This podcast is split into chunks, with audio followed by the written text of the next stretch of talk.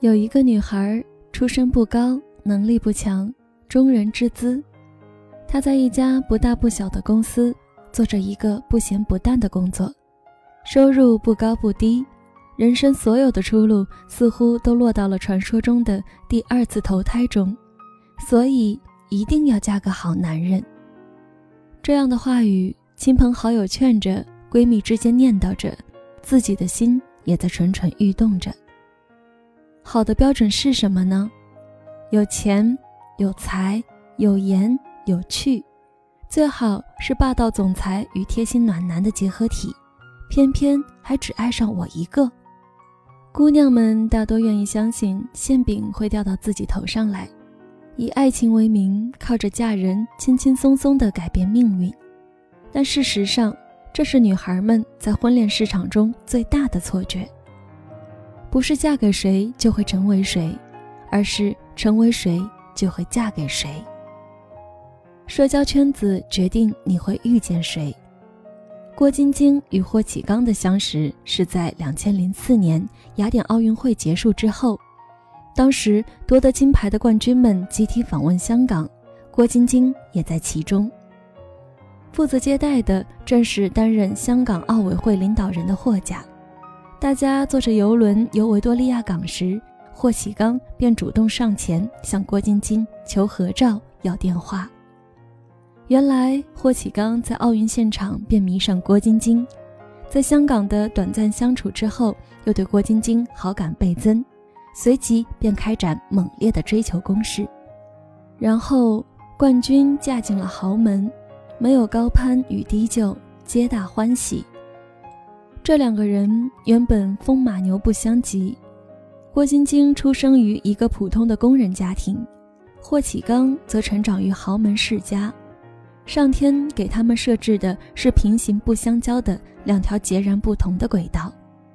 直到后来，郭晶晶屡屡夺冠，成为飞升国内外的跳水皇后，那些闪闪发光的金牌将郭晶晶送到了区别于原生阶层的另一个高度。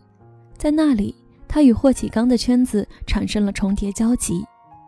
当天时地利正好，人和就在万事俱备里缓缓到来，意料之外，但也在情理之中。现代人的伴侣多来自于自己的社交圈，同学、朋友、同事、亲戚，各个错综复杂的圈子交相辉映，而一男一女的相遇就在经纬相交的某一点。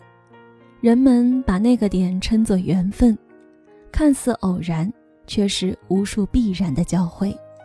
杨绛嫁给了钱钟书，是知识分子的惺惺相惜；黄晓明娶了 Angelababy，是演艺圈的天造地设。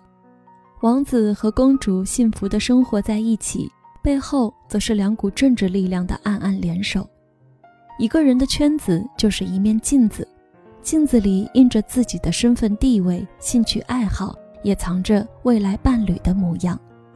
所以，现实里的大部分婚姻都是保姆嫁保安、医生娶教师、豪门娶世家。你处于怎样的圈子，就会结识相对应的异性。这不绝对，但足以囊括百分之九十以上的夫妻相遇模式。物以类聚，人以群分。交友如是，婚姻亦如是。见识才能决定两个人的匹配度。之前追《欢乐颂》时，有个朋友开玩笑说：“这个故事如果让琼瑶奶奶写，估计小包总甚至老谭都会爱上邱莹莹。”出生于小门小户的邱莹莹，单纯、善良、天真，几乎集齐了霸道总裁小说里的女主标配。在那些无限度满足小女孩幻想的爱情故事里，爱是万能的，能抵消工作能力的不足，能弥补眼见学识的缺陷。一句“真爱最大”，便轻轻松松地化解掉了所有的冲突和矛盾。可真实的人生没有编剧金手指，放在刀光剑影的现实里，不学无术的小燕子分分钟被满腹经纶的知画秒杀。傻白甜女主进了职场，根本得不到大 boss 的正眼一瞥。爱情可以是一部小说的主题，却远不是人生的所有真相。能让一个人发自内心欣赏爱慕的，永远都是旗鼓相当的对手。抱歉，这就是成人世界里的交往法则。婚姻这件事是以爱情为基础开展的宏大人生课题。夫妻关系在性和爱之外，更像是同一条战壕里的亲密盟友。他们需要携手打怪升级，共同向更远更好的地方而去。最好的爱情永远是木棉和橡树的关系，能各自独立，更能共同战斗。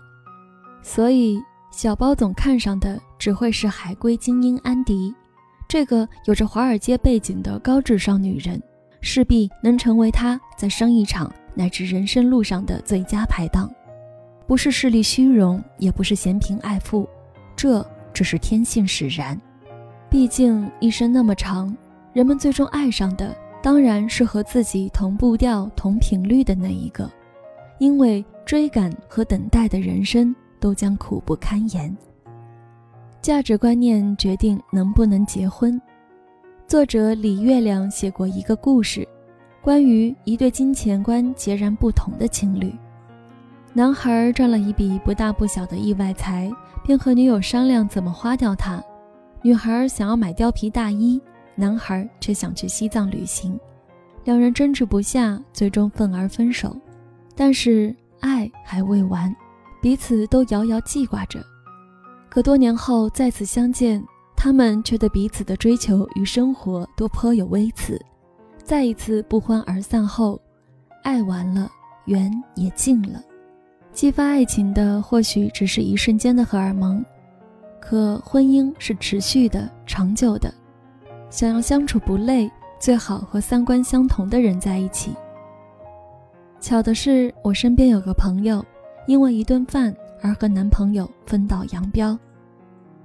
那天是圣诞节，她想去五星酒店吃一顿自助餐，男朋友却主张去吃麻辣串串香。她爱着宁静优雅的用餐环境，男友向往的却是世俗热闹里的人声鼎沸。那天摔门而去后，她站在雪地里思索许久，最终选择了分手。在全世界都欢天喜地时埋葬爱情。有人说他小题大做，他振振有词的回应：“吃不到一起的人，怎么可能过得到一起？”乍一听有点荒谬，有点作，细细一想却不无道理。一个人的衣食住行、吃穿用度，无不是人生观、价值观和世界观的外在显露。看似平常的一顿饭里，藏着他们各自的性格密码，这是潜伏在婚姻里的危险因子。他在他大发雷霆那一刻，便预见了未来的种种争吵和不堪。谁都没有错。只是不适合。你爱了高山，可我恰好爱了大海。我不能陪你攀登，你也无法伴我远航，仅此而已。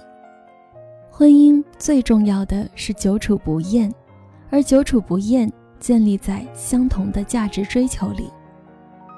生活理念决定可不可以相守。据说有些爱得死去活来的情侣，同居后就分手了。模拟出来的婚姻状态，通常会让进入实战的两个人揭去面具，暴露出一个最真实的自己。和你共度余生的人，是日常状态下那个赤裸裸、活生生的他，而不是把衣冠穿戴整齐、言笑晏晏的他。前者是原生态的，后者是社会性的。婚姻就是要把人扔进生活大熔炉里去。细致到挤牙膏的力度和冲马桶的手法，都说细节见人品，其实细节也见生活理念，而生活理念可以决定爱情或者婚姻存亡。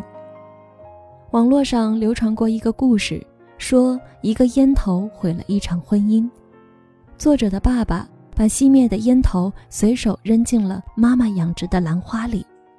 这件事情成为一个导火索，直接毁灭了那场摇摇欲坠的婚姻。烟头、兰花再渺茫不过了，但它关系到夫妻二人的生活理念，代表着的是漫漫余生里无法回避也无法调和的根本矛盾。同居后分开的那一波人，或许正是从同吃同睡的生活里窥见了对方与自己的不可兼容之处，散了反而是放各自一条生路。共度余生的那一个，应该能一起搓麻将斗地主，一起弹琴阅金经，一起抽烟喝酒，一起读书下棋。重点不是做什么，而是一起做。据说开天辟地之初，男女本为一体。后来不幸被劈开，又被扔进茫茫人海，所以，我们到处寻寻觅觅，只为寻到与自己吻合的另一半。另一半听上去真是温柔，仿佛另一个你。那么你是谁？这不是你的名字，而是你在遇到他之前的所有故事，读过什么书，见过什么人，做过什么事。把上述因子都加在一起，搅拌均匀，便是你那个等在未来的伴侣的模样。我看过沙漠下暴雨，看过大海亲吻鲨鱼，看过黄昏追逐黎明，没看过你。我知道美丽会老去。生命之外还有生命，我知道风里有诗句，不知道你。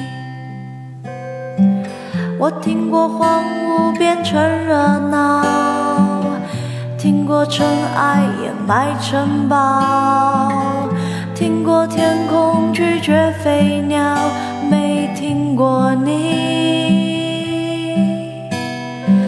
我明白，眼前都是气泡，安静的才是苦口良药。明白什么才让我骄傲？不明白你。我拒绝更好更圆的月亮，拒绝未知的疯狂，拒绝声色的张扬。拒绝你，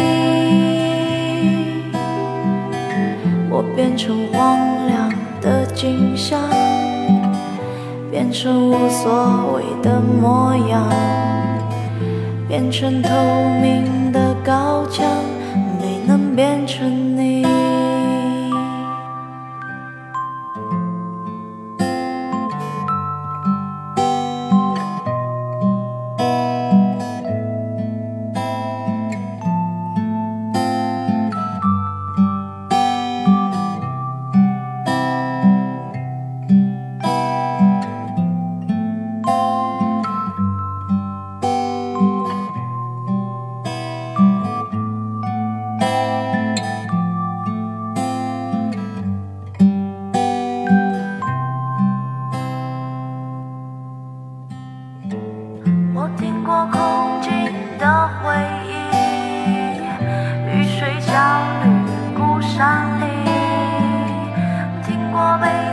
有的秘密没听过，你我抓住散落的欲望，缱绻的馥郁让我紧张。我抓住时间的假象，没抓住你。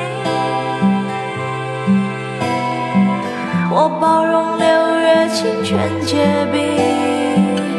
包容不老的生命，包容世界的迟疑，没包容你。我忘了置身冰绝孤岛，忘了眼泪不过是逍遥，忘了百年无声。口号，没能忘记你，我想要更好更圆的月亮，想要未知的疯狂，想要声色的张扬，我想要你。